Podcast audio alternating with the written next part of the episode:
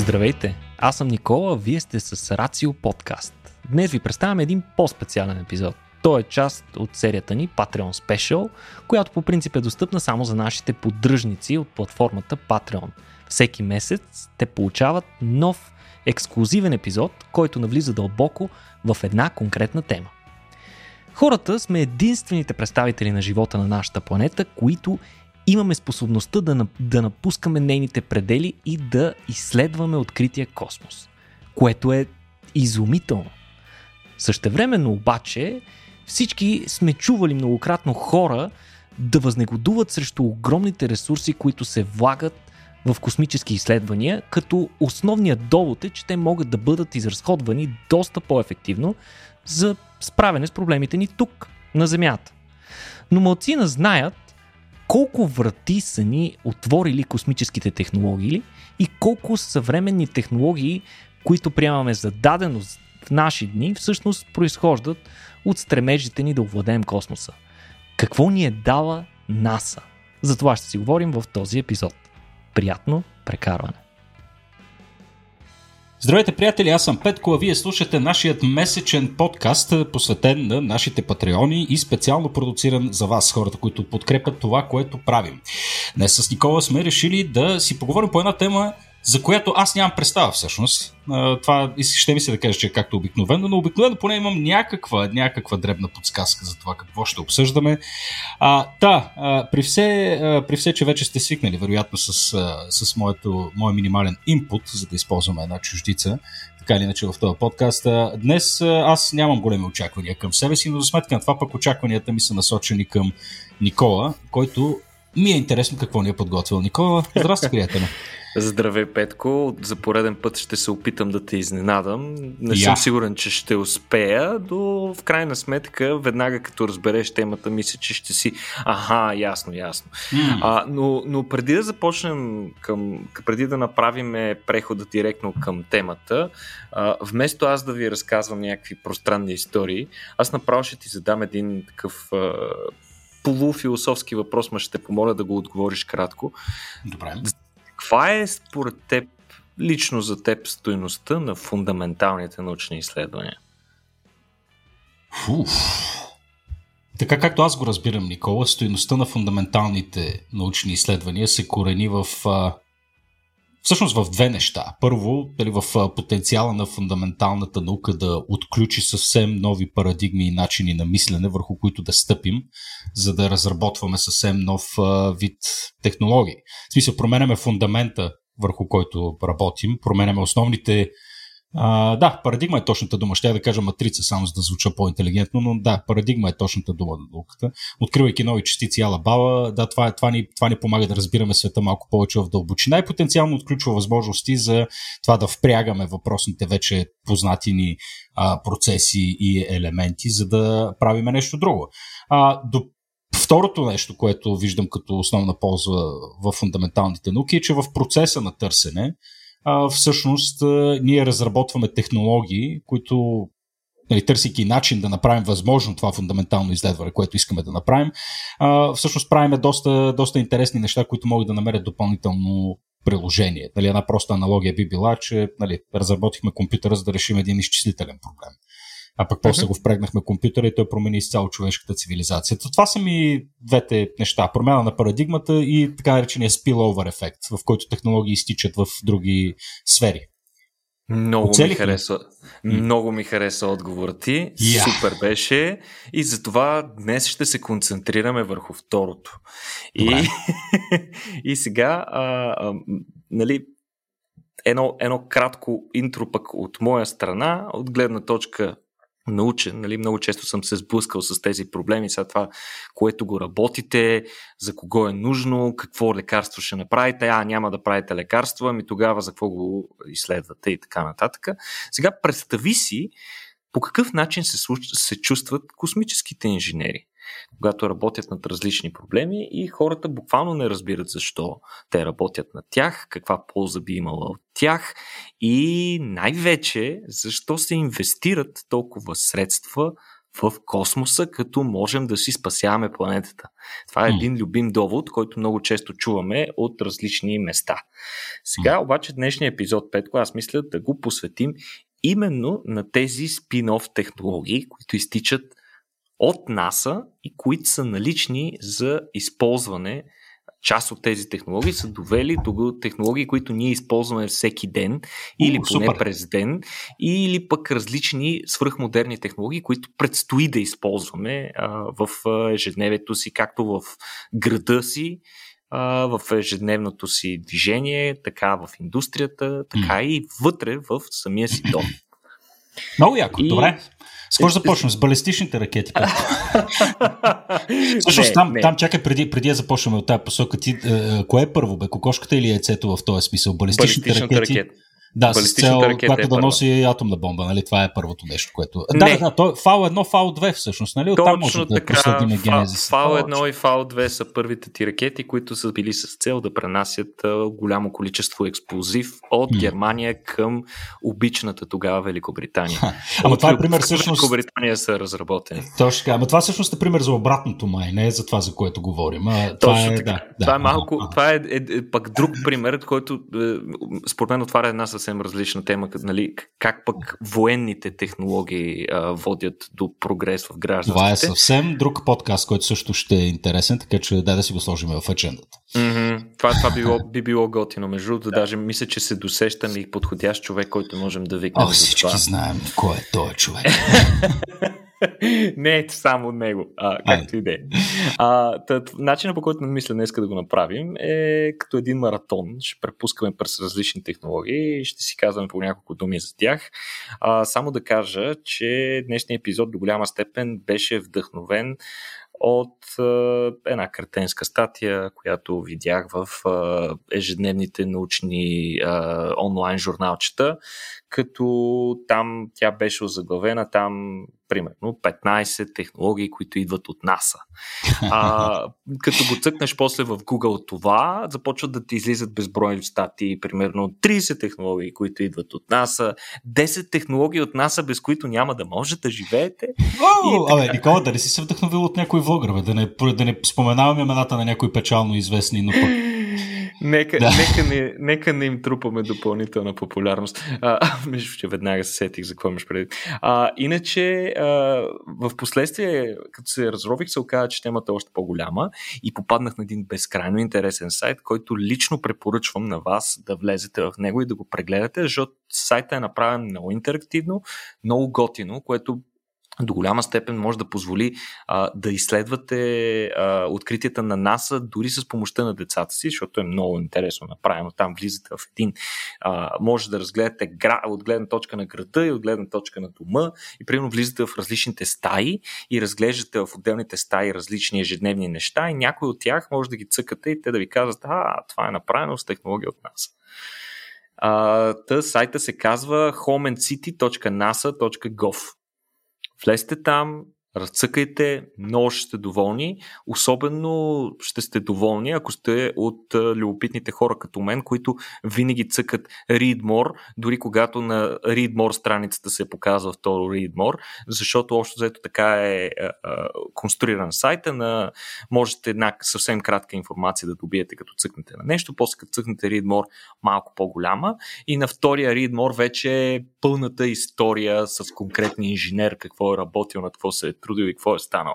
Nice. Сега, почваме, Петко. Айде. Камерата на телефона ти. Не работи, между другото. А, добре, смисъл, не знам как нацелих, но ето. Еми, че... е така, аз съм мъж на 36 години, на който не му работи камерата на телефона, братле, смисъл. Нали, това е, това е абсолютно безбожно.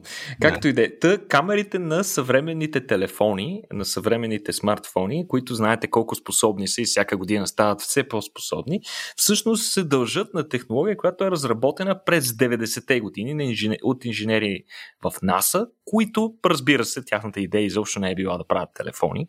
Както Петко в началото каза, голяма част от тия технологии съвсем случайно попадат в бита и ежедневието ни. Те са разработвани съвсем други цели, но в един момент на някой му хрумва и се усеща, че те могат и а, да допринесат на нормалния гражданин, не само на космическите ни амбиции.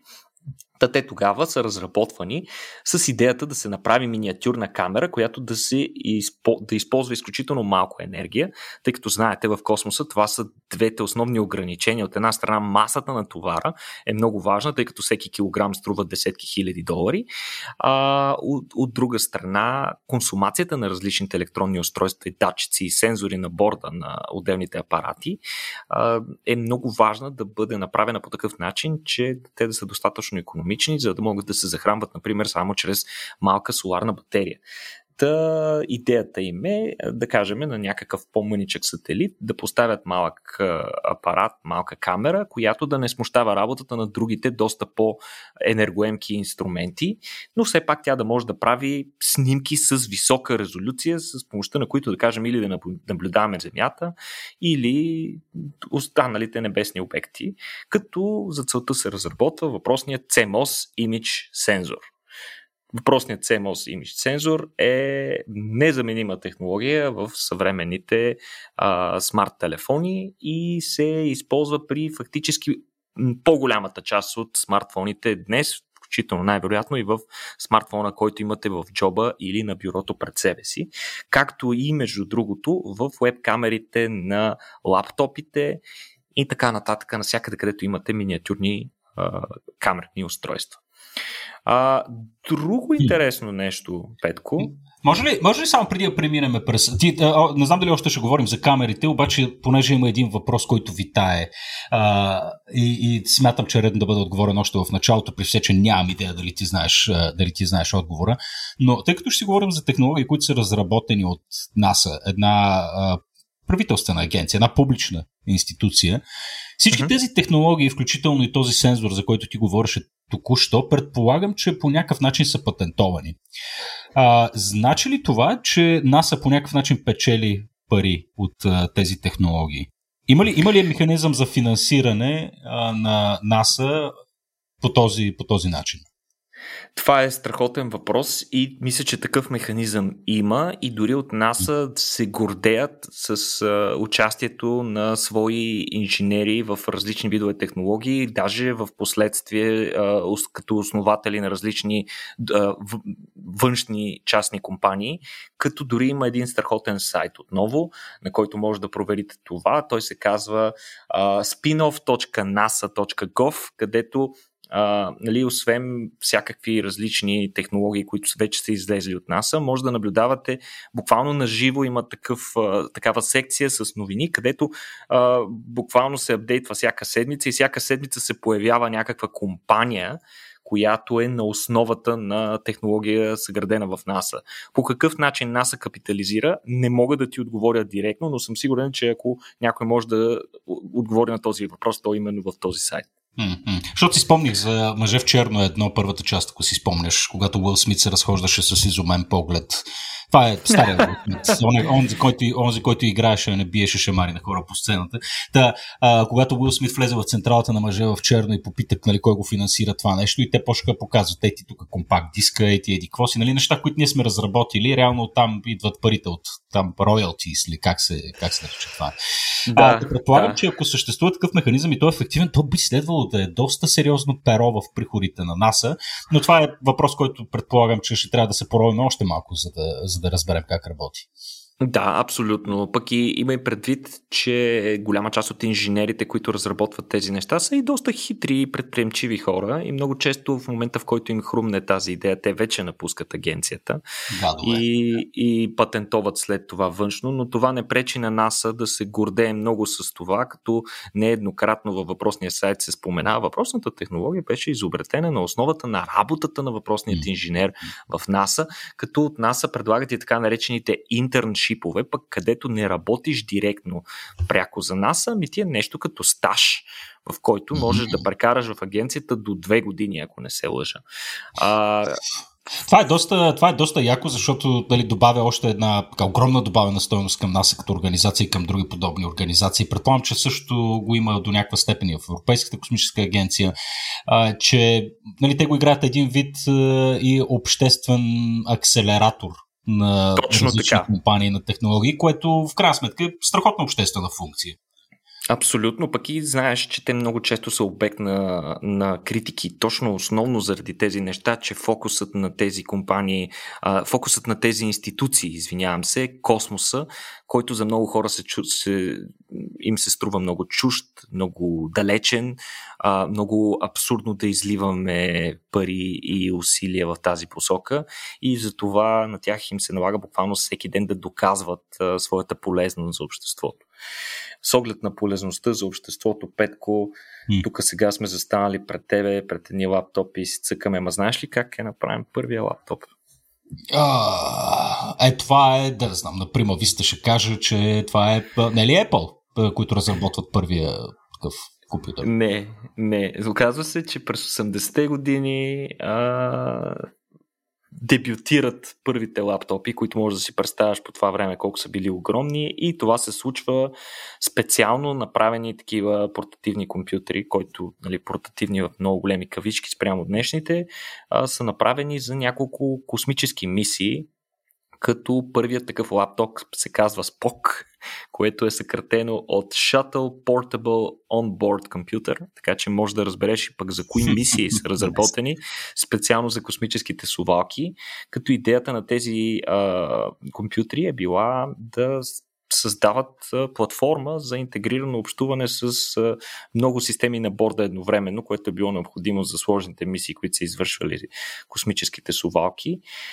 И освен това се е използвал конкретния компютър при първото му въвеждане, се е използвал за дистанционно пускане на сателити от сувалката което и тогава се е случвало подобно нещо, за да не се налага нали, в карго бея, в товарния отсек на сувалката да има човек, който да натиска на място някакви копчета и неща.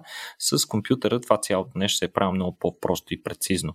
А, с оглед на това, нали, говорейки за компютърни технологии, нали, ежедневни и така нататък, а, компютърната мишка Петко също е разработка на НАСА, която е, е съвме... а, а, това, това съм сигурен, че съм чел някъде, че Хюлет Пакърт го произвежда това за севте, за първ път.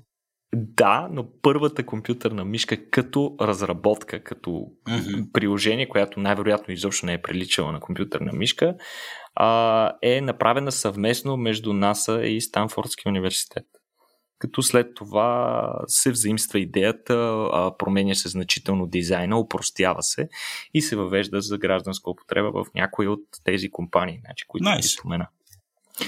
А, интересно, друго нещо свързано с компютърните технологии, което вече все повече навлиза, това са безжичните слушалки. AirPod-овете, например, които имате много хора и се кефите, нали, че можеш да си ръгнеш е, едни тапички в ушите, които обаче да не ти се таралянкат около тебе някакви кабели, които да ти пречат или да се оплитат в якито или косата. Това също е благодарение на НАСА, като за първ път технологията се прилага, забележи, Петко, при мисиите Mercury и Apollo 60-те години. А, друго интересно нещо от бита е Memory Piana. Знаеш ли какво е Memory Piana, Петко? Е, това го имам в матрака си. А, защото, така. Защото съм с класа, нали? Не мога да не спомня Memory Piano. Абсолютно. Но историята на Memory Piano всъщност е много интересна.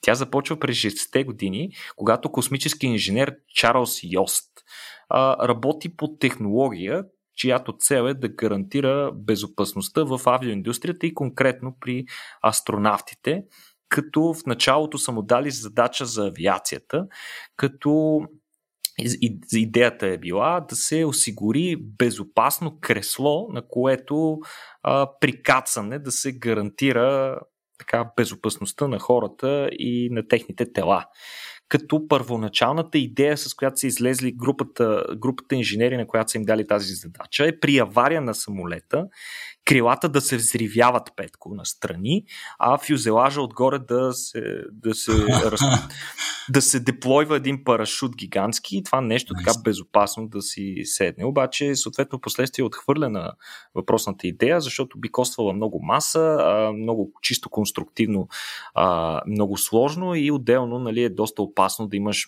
във всеки един момент някакви експлозиви в крилете на самолет.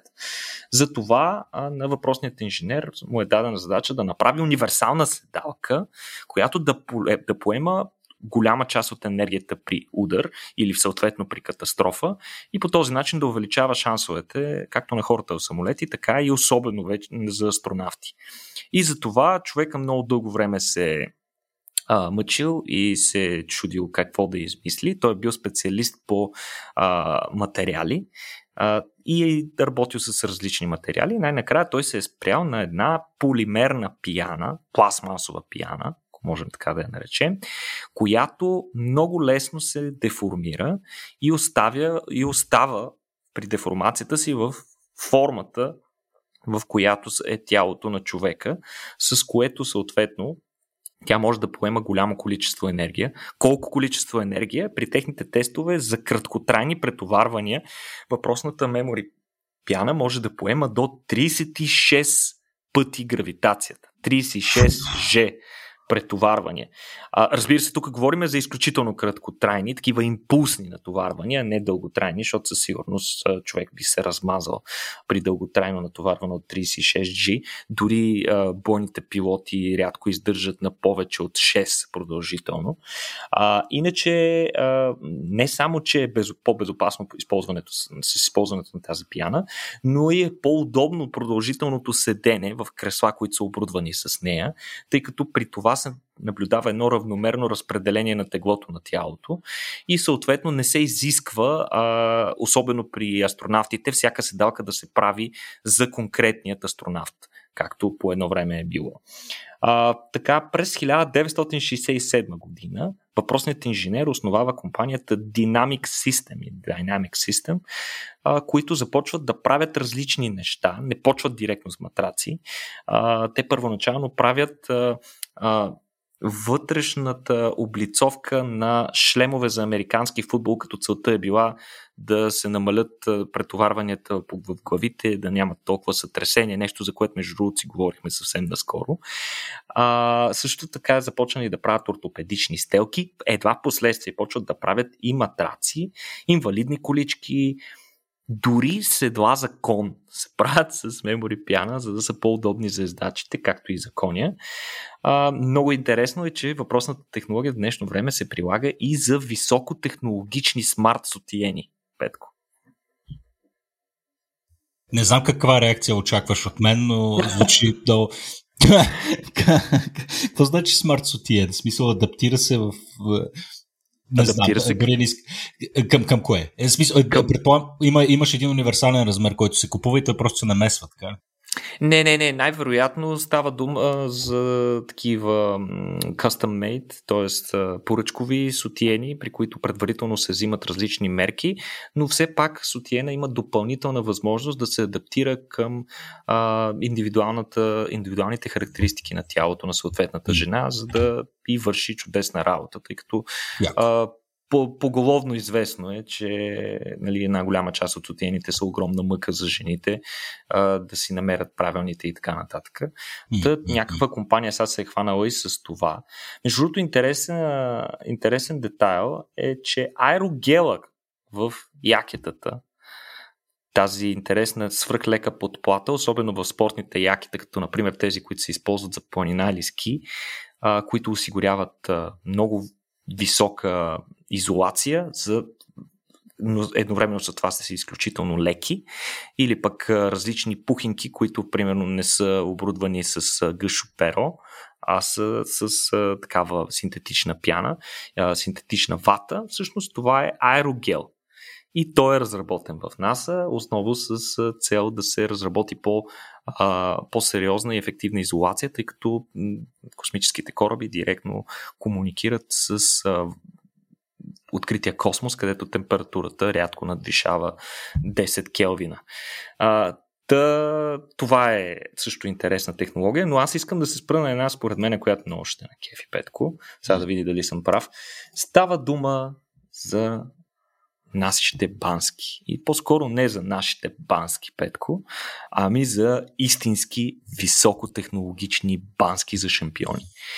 И имаш сега. Предвид, имаш предвид спидо, такова. Точно така, вече почваш да се усещаш. А, значи, а, всъщност, както сувалките, които докато стигнат в космоса, трябва да преминат през много атмосфера, така и пловците изпитват много съпротивление при взаимодействие с флуид.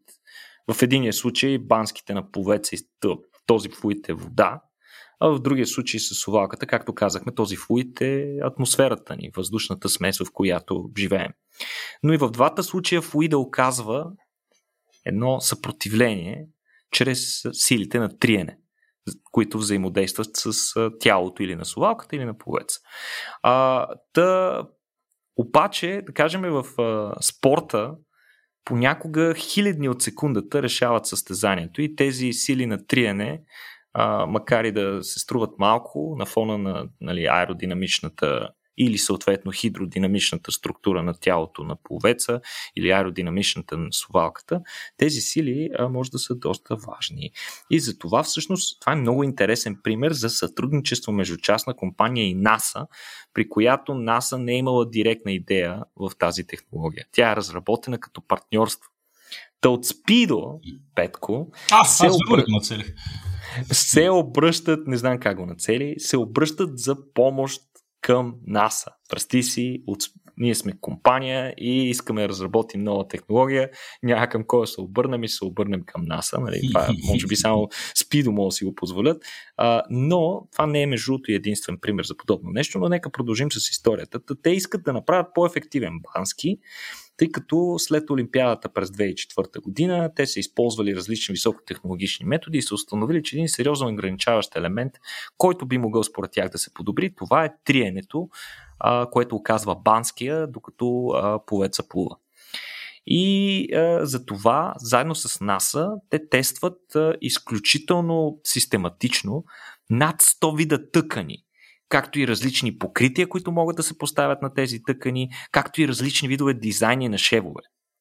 И това, което те разработват в крайна сметка, се нарича LZR Racer, което представлява една водонепромокаема ултралека материя, в която са интегрирани специално високотехнологични свръхзвукови шевове, а, които свръхзвукови шевове. Да, само свръхзвуковите шевове. Значи това означава, че при нанасенето на тези шевове, сувалката на а, шедната машина се движи с скорост по-висока от, от скоростта на звука. А, при, при въпросните шевове, само въвеждането на тези нови шевове намалява съпротивлението на повеца с 6%. А общо... 6%? 6% спрямо... Това е огромно нещо спрямо триенето на стандартния бански, нали, съпротивлението на стандартния бански, спрямо този а, с модифицираните шевове, а с въвеждането и на новата материя, общото намаляване на съпротивлението е 24%, което а, се дължи на факта, че от самия дизайн на бански е такъв, че той покрива по-голяма част от тялото и освен това самата материя е толкова хлъзгава, че не се, а, не се трие толкова много с водата. Тя притиска трупа на, на, на пловеца, така прави го много по-компактен като форма и съответно му коства много по-малко енергия, за да плува с високата скорост, с която плува. А, и това се оказва... А, така, ще стигнем и до там, Петко. А. Оказва се, че това нещо дава огромно предимство, като вече печално известният Майкъл Фелпс, който печели общо 8 златни медала на Олимпиадата през 2008 година, плува именно с такива бански, заедно и с целият си а, американски отбор, като тази година атлети, носещи въпросната технология на Спидо, чупят общо 13 световни рекорда. Тъй като приплуването е един от спортовете, където буквално хилядните решават резултата, такова малко предимство, като намаляването на триенето на банския, се оказва много голямо. И се оказва, че се е наложило, съответно, последствие Олимпийската агенция да въведе рестрикции при употребата на банския, които са въведени веднага след Олимпиадата, още 2009 година. вече не, могат, не може да се плува с такива технологии, но пък въпросните технологии са налични за гражданска употреба. Всеки може да си купи такъв бански.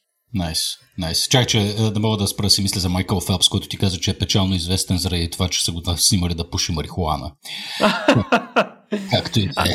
Мисля, ами, че, не, мисля, той е печално, печално известен е, според мен е с а, факта, че а, така и никой не успя да го хване точно какви, какви а, анаболи е друсъл. Да. Смисъл, никой, а, всички са единодушни, че на това няма как един нормален човек да е способен на него. А, да, тестовете продължават, но явно толкова високотехнологични неща са ползвали американските а, лекари, че в крайна сметка не можа да се хване. Едва ли неговото постижение някога ще бъде подобрено, а, но наистина неговото постижение предизвика истински фурор. Както забеляза, той веднага след това се пенсионира и да. нали, участва, мисля, че е световното първенство след това, но мисля, че на втора Олимпиада не помня дали съм го виждал. Иначе нещо а, друго любопитно, Петко. Това ми е много любопитно дали го имаш. имаш ли вкъщи безжична прахосмокачка, Петко? Да, между другото. Тя е, Стига, бе! Тя е любимата ми вещ от тия роботи. нали така? Вот ли си, естествено. Аз имам две деца. Това е, да, едно от нещата, които наистина фундаментално промениха така, усилията, които човек трябва да полага, за да поддържа къщата. Просто аз съм много доволен. Ами, основата, е, радвам се, че е така и вече си привързан към тази технология, но всъщност безжичните прахосмокачки пък са плод на друга колаборация с частна компания и НАСА. Това е колаборация между Black Decker, така известната компания за инструменти, която а, и, идеята им е била да направят прахосмокачка за работа на Международната космическа станция. Тъй като там праха и различни а, неща, които се отделят вътре в а, средата на станцията, са много опасни за астронавтите и оборудването на борда и трябва да се поддържа съответно а, максимално чисто навсякъде, което да би отнело прекалено много време, ако трябваше тази битова домашна работа да се върши изцяло от астронавтите. Те продължават да вършат доста работа в грижата си за чистотата на станцията, но тогава са искали да разработят някакъв такъв а, а, такава високотехнологична прахосмокачка за космически цели, както и между другото са искали въпросната прахосмокачка да бъде използвана и на космически апарати, които да кажем се доближават в близост до астероиди или други малки космически тела и с помощта на, на тази технология да кажем да засмукват материал, който в последствие да бъде връщан на Земята или пък да бъде изследван от някакъв инструмент на борда на въпросният апарат. И така се създава Dustbuster така се е казва. Dustbuster, да. Така само, се казва само... първата такава прахосмокачка. А, мисля, че, че е редно да внесем тук две уточнения, от които аз поне лично се нуждая. Два въпроса. А, първо, вярно ли е, че какво беше там? При, много условно го казвам, 80% от домашната прах и човешка кожа? Вярно е. Но не 80. Не 80. Мисля, че, че съм чел една статия, че е малко по-малко. Но е, да, в София със сигурност, със сигурност пропорциите са по-различни, но да, тъй като нали, си представяме, че космическата станция или там космическия кораб е доста стерилна среда и нали, интуитивният въпрос, който си задаваме откъде аджаба идва тая праха, идва от човешките тела в голяма степен. Идва а, от, от движението, от, да. примерно като се трият материите, от тях също се отделят доста фибри, а, но общо взето взето от хората. Тоест, ако няма хора на борда, ще бъде една много по-чиста да, станция. Да, да. Което, Както което... вероятно и доста хора, които са отсъствали дълго време от дома си са забелязвали, като се приберат, да кажем, че няма чак толкова много прах mm-hmm. спрямо това, когато са си активно присъстващи в дома. Това се задавам въпрос, когато си в една стая с човек, когато не можеш да дишаш Нали, така да се каже. Нали, ти, ти буквалния в... смисъл на думата го дишаш. Ти в буквалния смисъл на думата го дишаш, да. А, то това е едното, нали? Второто, което исках да попитаме, тази прах, предполагам, не се задържа върху повърхности, освен ако няма там някакви магнитни сили там, тъй като говориме нали, за нулева гравитация, не за нулева гравитация, за безтегловност. Си че тая прах не се ли носи и за атмосферата и не е ли пречистващата система, която от една страна е пречистващата система, от, другата, от друга страна все пак и по повърхностите се трупат, тъй като а, на, на станцията непрекъснато има проблеми и с статическо електричество, между другото. А, като то, то е доста опасно и за инструментите. А, затова има а, серия системи, които отвеждат такъв натрупан повърхностен заряд, но понякога а, това все пак се случва по различни повърхности, с които контактуват астронавтите и се трупат там различни неща. А, иначе идеята като цяло на Black Decker и НАСА в тази ситуация е да се направят много по-леки и по-маломощни прахосмокачки. В смисъл, това им е била концепцията и тази концепция, разбира се, веднага е подета и от индустрията, с помощта на която технология в момента се правят леките, маломощни а, прахосмокачки, включително и автономните такива. Като а, тук, нали, тук нали, не става дума само за една е, така, енергийна ефективност, става дума за съвсем различен дизайн на, на, на турбата, тези завихрещи а, компартменти вътре в прахосмокачката, които осигуряват многократно а, повишаване на смокателната мощност, а, без да се консумира повече електрическа, са разработени именно за тези цели. Иначе, знаеш, че астронавтите, примерно на борда, а, за да не губят от костната си маса, която иначе биха губили по 20% мисля, че е костна маса на седмица или нещо от този сорт, те трябва да се упражняват непрекъснато.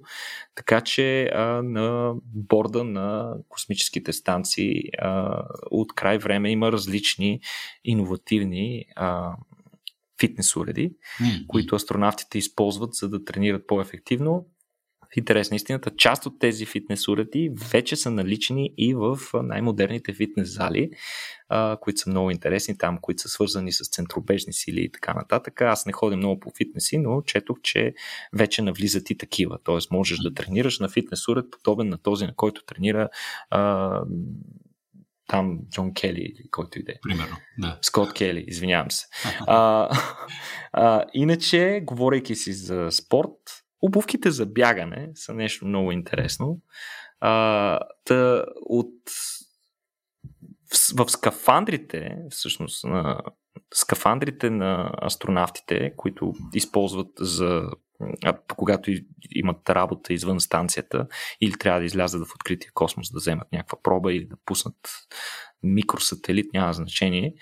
Та в а, скафандрите има специални гумени тампони, чиято цел е да абсорбират енергията при движение, тъй като те не са едни солидни обекти, подобни на а, да кажем една подводница. Си го представяйте като един солиден обект. Той, тя има доста стави, така, скафандър има доста стави, които осигуряват удобство и възможност за движение на астронавтите, но всяка една от тези стави съответно е а, такава еластична връзка, място където напрежението при движение може да превиши а, структурната устойчивост на материалите, от които е направен, а всяко развакумиране на скафандър на астронавт го поставя под директна опасност и то смъртна такава. И затова на местата, където има движение, особено тези, които са концентрирани около центъра на тежестта на, на тялото на астронавта, се поставят едни такива специални тампони, които абсорбират част от енергията при движение. На основата на тези тампони са разработени и практически почти всички обувки за бягане, които в момента се а, продават в търговската мрежа, които са особено популярни покрай натрупването на популярност на джогинга като а, такава форма на тренировка ежедневно. Така че всеки път, когато ходите, избирате на различни популярни марки а, такива обувки за бягане и ги гледате основно да изглеждат много готино, защото си представяте колко готино ще изглеждате в парка с тях. Не забравяйте, че всъщност те са разработени в основата на NASA технология. А, аз само да потвърдиш нещо, което четах съвсем, съвсем скоро и ми е останало малко в главата по отношение на така, цената на космическите костюми и на, и на Боже, каската. Каква, каква дума използва ти преди малко, Никола? Не каската, ами шлема. Нали? Шлема, да. Да, по отношение на шлема, че само шлема струва няколко милиона долара. 3 милиона, 2 милиона и половина, 3 милиона долара, като а, голяма част от а, така, високата стойност идва поради факта, че предния, предното стъкло, така да се каже, е направено изцяло от злато. А! Казах ли някаква глупост току-що, или? Със сигурност не е направено от злато, защото нямаше да е прозрачно. Може би има някакво златно покритие. Да, тъй като цвет... спомням си, че да, ага, покритие заради радиацията да, да, да, да спира по някакъв начин радиацията. Това, това не е точно предното стъкло, това е защитния визиор, който поставят, визиор, да. който поставят астронавтите, едно като такова като допълнително слойче, което се поставя директно върху стъклото, когато астронавта е директно а, опечен от Слънцето, тъй като Слънцето е много силно там и може да го заслепява и да му пречи да работи. А, това са слънчевите е... очила, реално, които слагат на... Точно да, така. Слънчевото да. очо. Ясно, mm-hmm. ясно. Добре. 3 милиона долара. Абсурдно е това. Да. А, а Петко, интересен, интересно да се каже, че а, НАСА технологиите са навлезли не само в това как ние живеем живота си, ами как живеем живота си от самото начало на нашия живот или той е навлязло доста активно и в бебешките технологии. От една страна лиофилизацията на храни е разработена именно с, с цел космическите технологии, която, както знаете, в последствие става основа и за доста хранителни технологии, една от които е да кажем лиофилизираното сухо мляко, а, което пък е основа за повечето бебешки формули. Я обясни Но... лиофилизиран, ли, лиофилизиран, спелувай. Лиофилизация, лиофилизацията е процес на изсушаване с с използване на а, комбинация от ниска температура и налягане. При ниска температура и налягане обектите се изсушават изключително бързо и ефективно, вследствие на което много течни неща се превръщат в прах. Ясно. Интересното при олиофилизацията, и което е важно да се каже, е, че а, това е много, изключително лесен и ефективен начин за дълготрайно съхранение на храни, при което те не губят по никакъв начин хранителните си качества за разлика от всички други форми на консервиране, например. Та. И, и българските космически храни също се правят на, на, на, на с този принцип. Не? Абсолютно, на същия Добре. принцип се правят.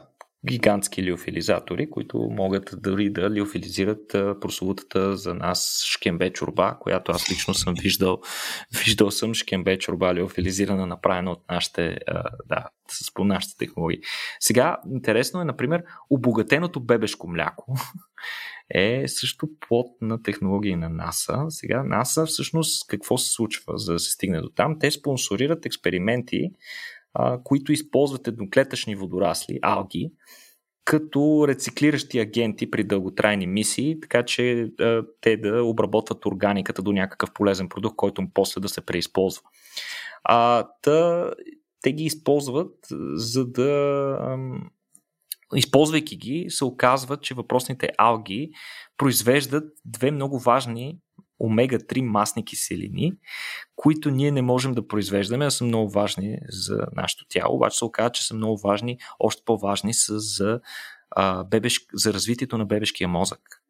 И се оказва в последствие учените, кои, един от учените, или мисля, че някои от учените, които са работили по тези проекти, напускат НАСА и основават uh, Martech Bioscience Corporation, някаква компания, която а, разработва изкуствени млека за бебета, които са обогатени с тези две омега-3 масни киселини.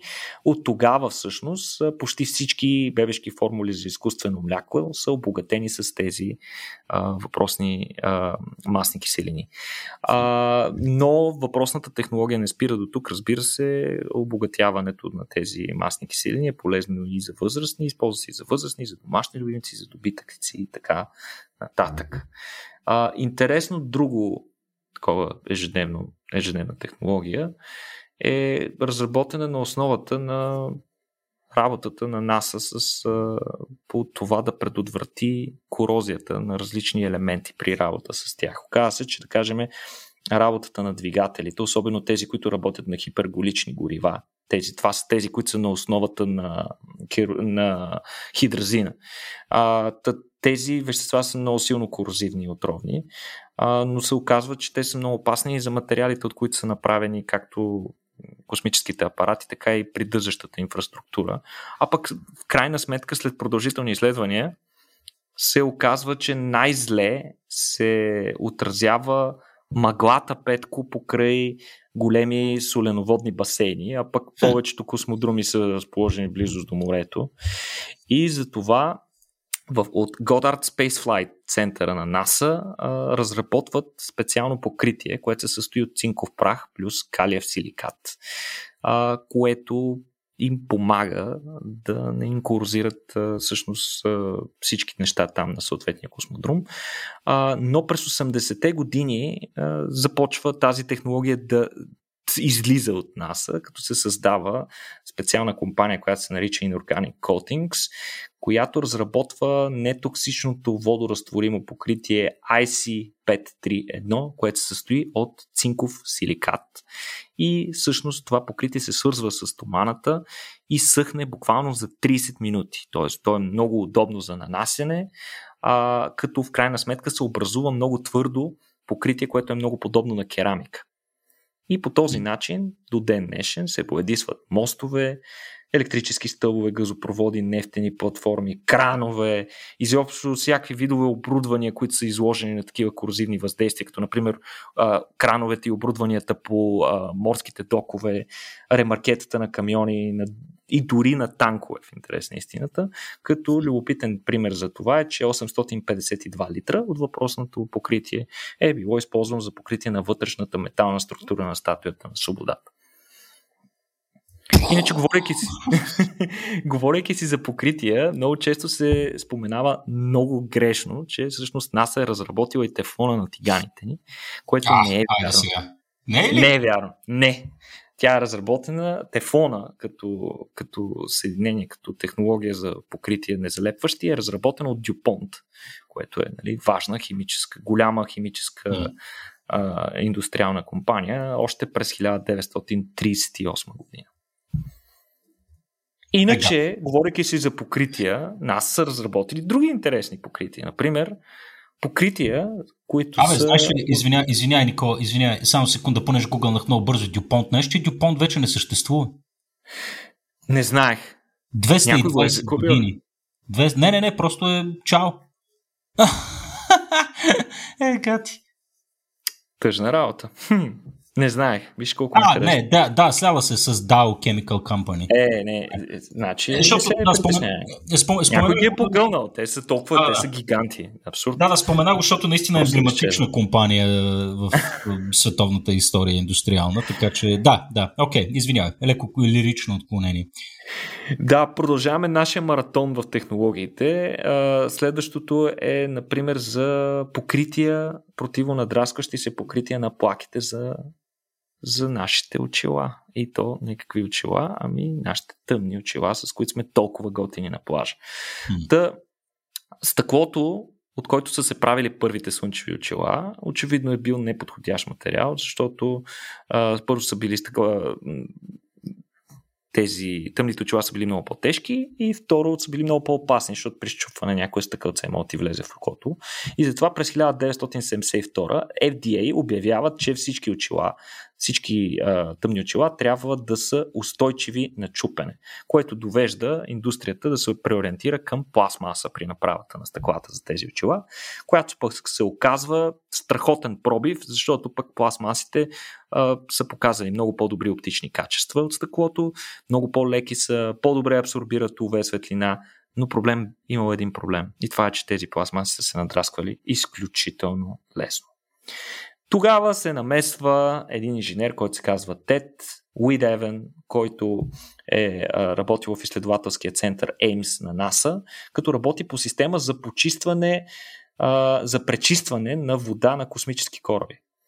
И за целта той нанася много тънко пластмасово покритие по повърхността на филтъра с помощта на електрически разряд присъствие на пари от органични съединения. Значи, представи си пари, които съдържат мономерите на някаква пластмаска и той прави електрически разряди и част от тези полимери се нанасят на едно тънко, буквално няколко атома покритие по тези филтри. Оказва се, че покритието му е изключително здраво и много устойчиво на надраскване. От нас го слагат по визиорите на скафандрите и по друга космическа прозрачна апаратура, която трябва да остане прозрачна и да не се драска. И така през 1983 се основава компанията Foster Grant, които до ден днешен правят слънчеви очила, ако не се лъжа, като те за първ път прилагат комерциално въпросното покритие, която технология присъства във всички слънчеви очила днес и прави а, плаките им 10 пъти по-устойчиви на надраскване. Найс. Nice. При, е, при условие как се драскат сега слънчевите очила, представям си преди как е било. Преди било още по-голям ужас. Иначе технологии на NASA влизат и в очилата за сноуборд и ски, където те а, ограничават а, достъпа на. А, филтрират синята светлина, а, с помощта на което дават много по-висок контраст за другите цветове, тъй като в такава снежна обстановка, където човек кара ски или сноуборд, има много, прекалено много синя светлина, която, тъй като окото ни е много чувствително на синьо-зеления спектър и за това другите детайли с други цветове някакси започват да, да стават по-замъглени, като филтрираш тази светлина, изведнъж окото става по-чувствително и, и някакси провиждаме, виждаме изключително а, така контрастно, отново на основа на, на NASA технология, която е разработена отново в центъра на Ames на NASA. Явно там има доста сериозни гении. Тази технология в интерес на истината се използва и за да визуализира стреса при растения, защото като сложиш един определен филтър, а, ни дава възможност на различни инструменти да виждат съдържанието на хлорофил в растенията, а, тъй като когато хлорофила намалее, а, растенията започват да издават едно такова по-особено червено светене и светене в инфрачервената област, което нашето око не може да го види, но като сложиш такива очила, можеш да видиш кога растенията почват да посърват, да полетуват. И така а, тези признаци са видими много преди растението да се разболее безнадежно и да умре. И затова това се използва до ден днешен в, както в земеделието, така и в декоративните, отглеждане на декоративни растения. Също НАСА доста са подобрили и образната диагностика, тук ще дам един много интересен пример, че от НАСА използват едни много специални алгоритми, чиято цел е да подобрят качеството на изображенията, получени от апарати в космоса, за да извлекат повече информация от тях. Представи си, че а, космическата ни камера може да извади и каква си разделителна способност, гледайки да кажем към спътникът на Марс Деймос, обаче ние искаме да видим повече. Искаме някакси това изображение, което виждаме все пак замъглено, нещо да го изчисти и да го направи по достатъчно достоверно достоверен начин, за да можем ние изкуствено да повдигнем разделителната си способност. И това го правят специални алгоритми, които алгоритми, както можеш сам да се досетиш, директно могат да се използват за различни важни медицински цели, като например при компютърна томография и ядрено-магнитен резонанс, като дават много по-детални изображения и до ден днешен те присъстват във всички модерни такива апарати. Нали, говорейки, си, говорейки си за медицина, технологии на НАСА има в кокиалните импланти при хора с нарушен слух. Тук е много интересен пример с един инженер, който през 70-те години, той се казва Адам Кисая Джуниор, който а, работи като космически инженер по сувалката, обаче пича има нарушен слух, просто такъв му е проблема. И тогаващите слухови, както и всъщност обикновените слухови апарати до ден днешен, а, имат недостатъка, че те наистина усилват звука околния, но пък не го пречистват, т.е. усилват и шумовете. Mm. Нещо, което ухото може да контролира нормално.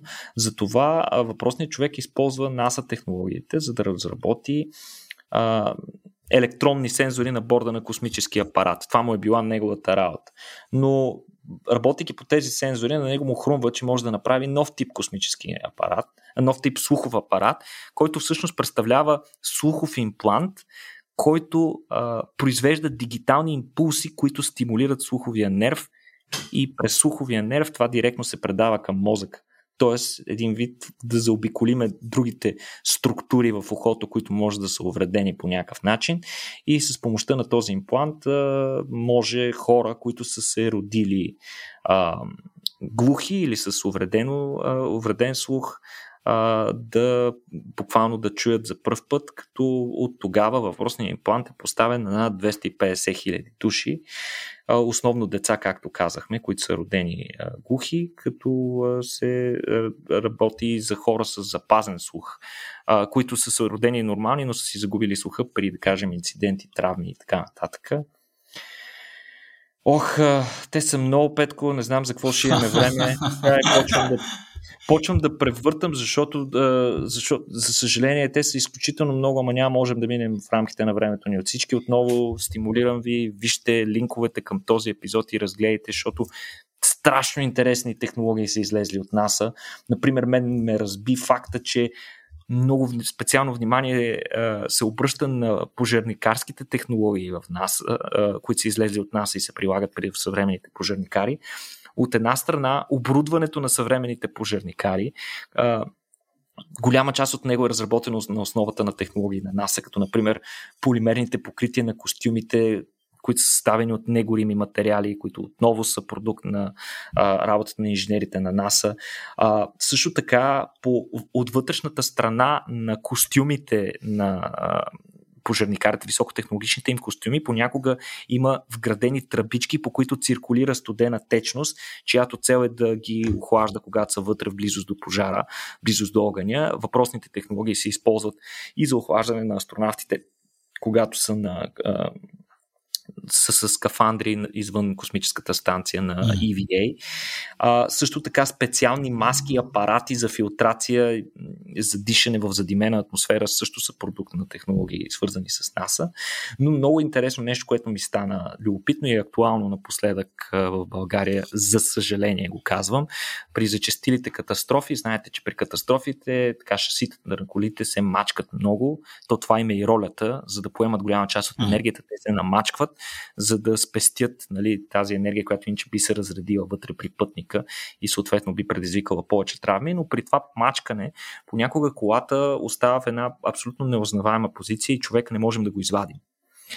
И сега тук идва тези технологии, както знаете, всички пожарникарски автомобили имат специално, специални хидравлични ножици, с помощта на които може да се отреже, примерно, колонката отстрани, за да се извади човека. А, обаче тези а, хидравлични ножици са много големи и се събират само в а, би целият багажник на един по-малък автомобил и се събират само в големите пожарни. И затова на затова тук се намесва технология на НАСА, която е разработена на основата на пиропатроните, които се използват, когато, а, да кажем, първата от втората степен от ракетата трябва да се раздели. Се използват ни такива пиропатрони, които буквално те са а, разположени на ключови места, там където са болтовете и са всъщност малко количество експлозив, което е насочено по точно определен начин, така че да скъса болтовете. И по този начин се отделя а, една вече излишна част от ракетата, да кажем изразходените, изразходените резервуари заедно с двигателите на първата степен, за да може втората степен да се отправи на остатъка от мисията си. И на основата на това, като съвместна разработка между НАСА и частна компания са направени а, едни life shears, мисля, че се наричат през 94-та година. Това представляват едни много по-малки такива пак ножици за метал, а, които на основата на такива пиропатрони, които се зареждат в тези ножици, могат много по-лесно и много по- а, много по-нетравмиращо за хората затворени вътре да отрежат огромни парчета метал, включително части от камиони и така нататък. И освен това, най-важното е, че нещо е много леко и може да се разположи дори в багажника на една полицейска кола. Които, nice. тъй като полицейските автомобили са първите, които стигат на мястото на инцидента, така че това вече се използва в някои държави. А, тук сега само ще изброя някои неща. Да, бе, Авто, автономни комбайни, Петко, през 90-те години от нас разработват специален софтуер, с помощта на който може да се коригират грешките от навигационните сигнали на GPS пътниците, така че грешките да не са в рамките на няколко десетки или дори стотин метра, а да се сведат само до няколко сантиметра. Благодарение на тези технологии имаме автономни комбайни, при които а, буквално имаш един водещ комбайн, в който имаш а, човек и всички останали комбайни се водят по него. А, и, и това е така високотехнологичното земеделие в наши дни. Амортисьори за сгради. Как ти си звучи това, Петко? А, това ми звучи като би следвало да е доста стара технология. Имаме сграда в София, която е на 100 години има такова. Или не, всъщност тази технологията вероятно е друга там, не е баш амортисьор. Еми не е амортисьор в истинския смисъл на думата, но тези класическите амортисьорни технологии, които са с цел да се намали устойчивостта на сградата, да се увеличи устойчивостта на сградата на земетресения, са на основата на технологии, които НАСА са използвали за площадките си за изстрелване, тъй като там е много важно да няма никакви вибрации. При изстрелването ракетата създава доста такива. Така че mm. трябва да имаш някакви, а, някакви устройства, с помощта на които да намалиш тези вибрации. Това е важно както и за ракетата, така и за оборудването на Земята, нали, защото той е космодрум, няма го ползваме само за една ракета. Да. И, и така, че на тази основа са направени подобни неща. Соларните панели тези фотоволтаични силици. Това е доста очевидно, да, това е доста очевидно. Очевидно е, нали, да. че е направено с цел да се захранват а, космическите емисии. Тези технологии в последствие са слезли. В момента това е най-ефтината технология на соларна енергия. Има и други, разбира се, има и по-ефективни такива, но от нас пък непрекъснато измислят все по-нови такива соларни клетки. Технологията в крайна сметка изтича от там и стига до наши дни. По-добри гуми в партньорство с Goodyear НАСА разработва специален материал, който да се използва за опаковката на парашута на мисията Викинг на Марс. Петко, виж колко отдавна се да. случва действието, като в последствие се оказа, че материалът е много подходящ. От Goodyear веднага си го взимат и си го използват за гуми. Материалът е много по-силен и здрав от стомана и добавя хиляди километри живот към гумите, като всички съвремени производители имат аналог на тази технология. А... Добре, това... А, вау! В смисъл... Да, даже, даже не знам как да го коментирам. НАСА в случая, освен че явно изстрелват космически кораби и извършват така, космически изследвания, са и като един огромен изследователски институт за всякакви неща. Това си изследователски университет, център. Research. Абсолютно, абсолютно. Аз а, наистина не можах да покрия дори всичко, което, всичко, което исках. Към това можем да, да добавим още какви ли не неща, различни методи за диагностика на рак на град. Инфрачервените термометри, между другото, които се използват в, в дома ни, в а, приличния ли лекар, много станаха популярни покрай COVID за мерене на температурата на множество хора по различни в, в, в, в сгради, в различни институции, mm-hmm. по граници. Те също също са обект на, на смисъл Добре, разработени са първо в НАСА. Дай, дай, дай, дай сега те питам, защото а, сега доста очевиден факт е, че целият 20 и явно до голяма степен и 21 век са дефинирани от американската културна, индустриална и военна мощ. И сега след този подкаст това убеждение още повече ми се затвърди, тъй като действително светът, както изглежда днес, е не само продукт на американската индустрия, ами не една една единствена институция, която се оказва и тя публична, макар и дали, да работи в партньорство с други.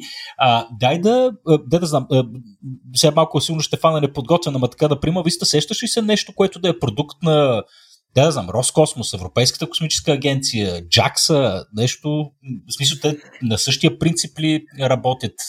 Имаме ли нещо, което да е продукт на Роскосмос, например? Като тук не го правя с, сещате се с моето типично отношение към, към, руската, към руската държава или нещо такова, не се опитвам да се подигравам, просто наистина ме любопитно дали пък руснаците не са произвели нещо. Със сигурност доста технологии са излезли и от тях. Въпросът обаче е в а, нагласата на тези компании. Иначе казано, някакси НАСА има десетилетия а, вече опит с това да изнася свои технологии в а, индустрия и така нататък. Mm. Като, както виждаш, неколкократно дадохме примери за директни партньорства между частни компании и НАСА. Mm-hmm. Това не е все още практика за другите космически агенции.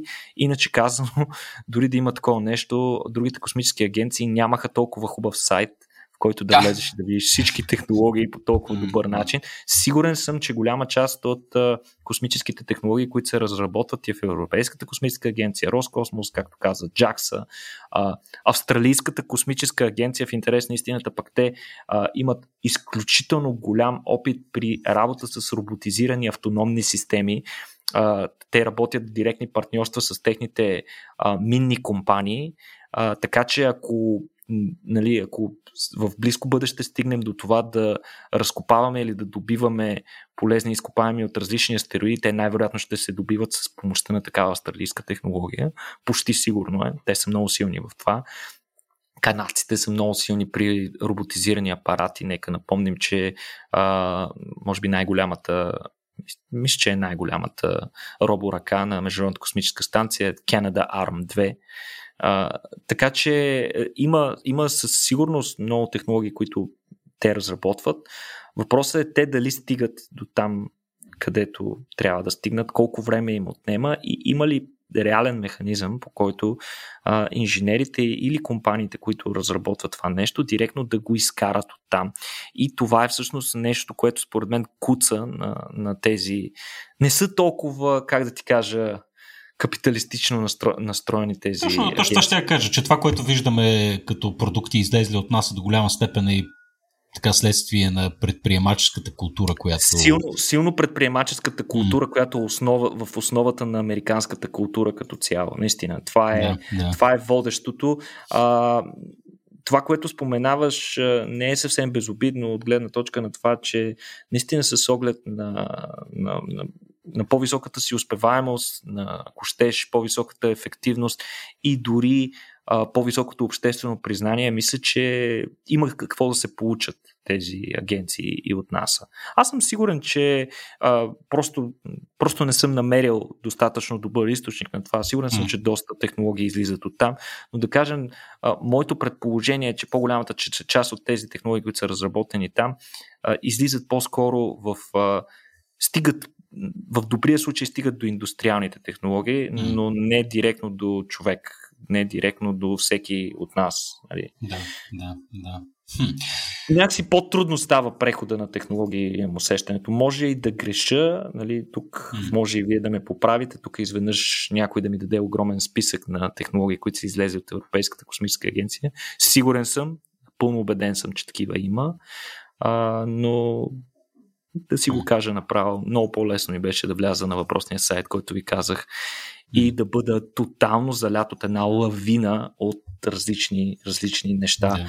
които видях. А преди да завършиме, Петко, искам да ти кажа нещо, което страшно много се накефих. А, за съжаление, тук ще си позволя и известна форма на продуктово позициониране, просто защото страшно много се накефих на това нещо и според мен някои хора бих се накефили от нашите слушатели. И това е а, една много интересна компания, която е излязла, която е направена всъщност от човек, който е работил за НАСА, да Както знаеш, на Международната космическа станция е, е изключително лимитирано пространството.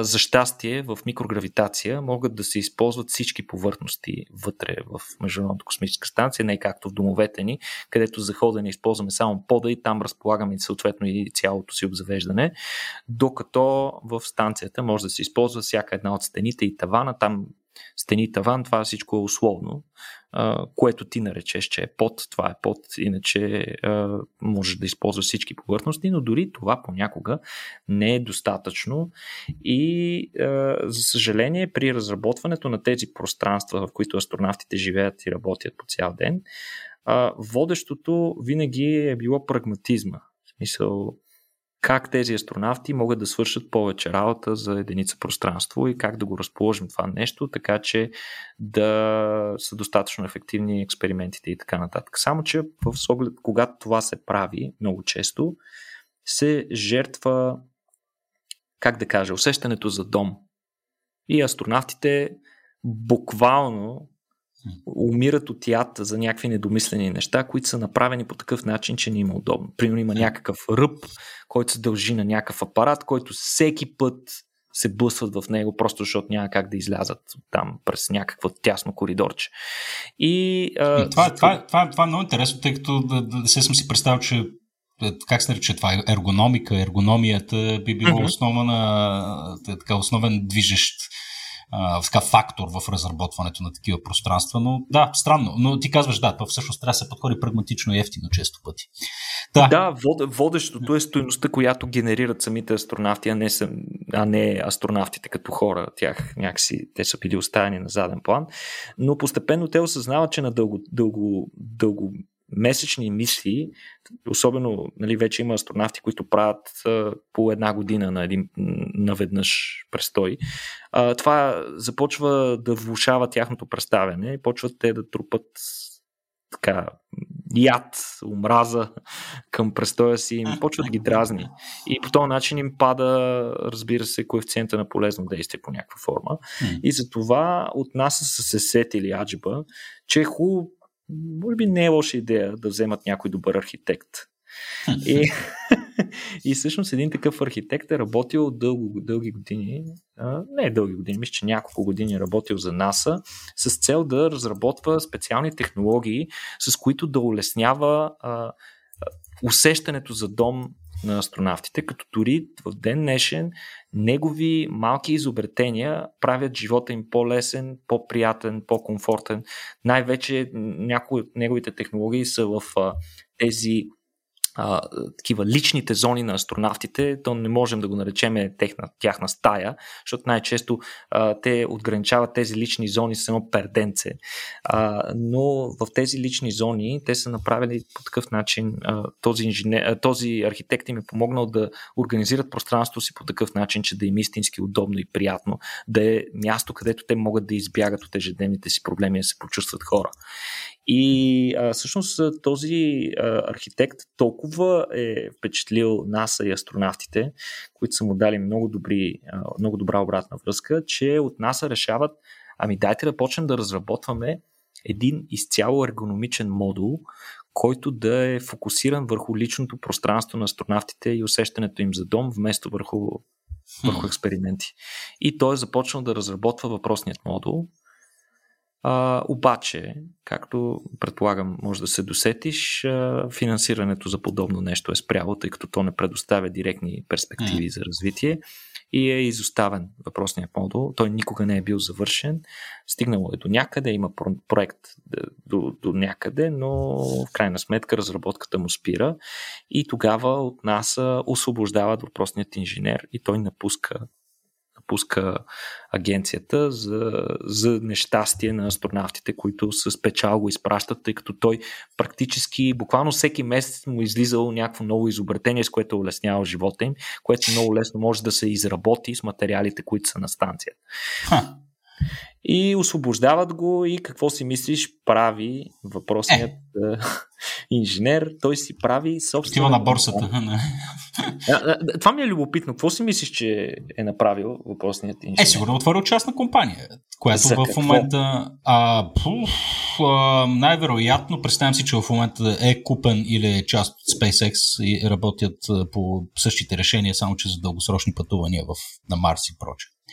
Не, Въпросният инженер се казва Гарет Фини и той изработва, прави собствена компания за каравани. И... Хитро. А, мисля, че Тексо се казва неговата компания за каравани и те правят умопомрачителна каравана. А, не си спомням точно как се казваше караваната, ще оставя линк, но въпросната каравана е един микрохабитат, който е направен да бъде подходящ за... Значи, представи си, говорим си не за кемпер, Петко. Говорим за каравана, като неговото изискване е било да се направи каравана, която да е с а, всички възможни удобства и да е подходяща за 4 члено семейство, двама възрастни и две деца и да може да бъде теглена от нормален автомобил с 4 цилиндров двигател. Mm-hmm. Тоест да нямаш нужда от пикап джип, за да си пренесеш въпросната каравана, т.е. да е нещо малко маневрено и въпреки това достатъчно функционално за четирима за цяло семейство.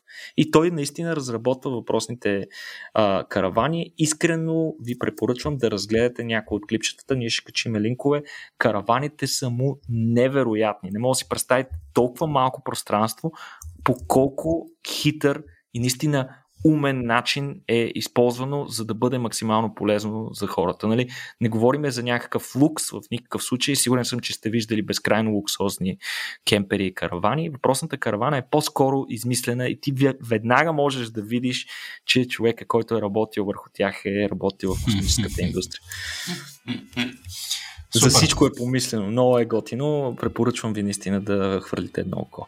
Особено пък ако си търсите каравана. Чудесно. Ами, Никола беше изключително интересно и осветляващо. Сега тук малко ще пееме на хора, дет се вика. Нали, няма нужда да убеждаваме нашите слушатели, че очевидно има полза от подобни публични институции, които да се финансират до голяма степен от нашите данъци, тъй като виждаме, че това освен, че насърчава и фундаменталните науки, а, така и приложните технологии и е така един своеобразен акселератор за всякакви спин-оф компании, които в последствие се отразяват на, на цялата економика.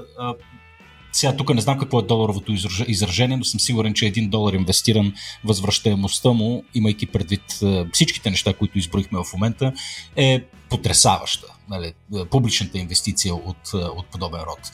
А, така че аз и тръгвам от този епизод с, с благодарност и така известен оптимизъм, тъй като НАСА днес е с леко не ми се иска да го кажа, но с леко залязващ, вероятно, престиж, особено с, имайки предвид постоянно отлаганите мисии на Артемида, на Артемис. А, така трябва да поддържаме вярата в, в тази, макар и американска, бих казал, така наистина общо човешка институция, която а, до голяма степен е формирала начина по който живеем днес и със сигурност ще продължава и да го прави. А, така че, Никола, благодаря ти, изключително интересно ми беше на мен. Надявам се, че е било интересно и на нашите слушатели, които стискам палци, ще продължат да ни подкрепят и за бъдеще. Този епизод е специално записан за вас, нашите спомоществователи. А, освен така да продължите с вашите дарения, за които сме изключително благодарни, а, ви призвавам и да разкажете на други хора за този подкаст, за Рацио и за нашите събития. Благодаря още веднъж на Никола, благодаря и на вас и до следващия път. Чао! Скоро и от мен. Е, надявам се този специален епизод да ви е харесал ще намерите още като него в серията Patreon Special, ако станете наши патрони. Освен достъп до месечните ексклюзивни подкаст епизоди, патроните участват и в затворения Discord чат сървър, където обсъждаме новините от света и на науката, културата, обществото и какво ли още не. Те също получават безплатен достъп до нашите събития и дори коледни подаръци от нас от Рацио. Вижте повече в линка в описанието на епизода или отидете директно на patreon.com наклона на черта RACIO.BG.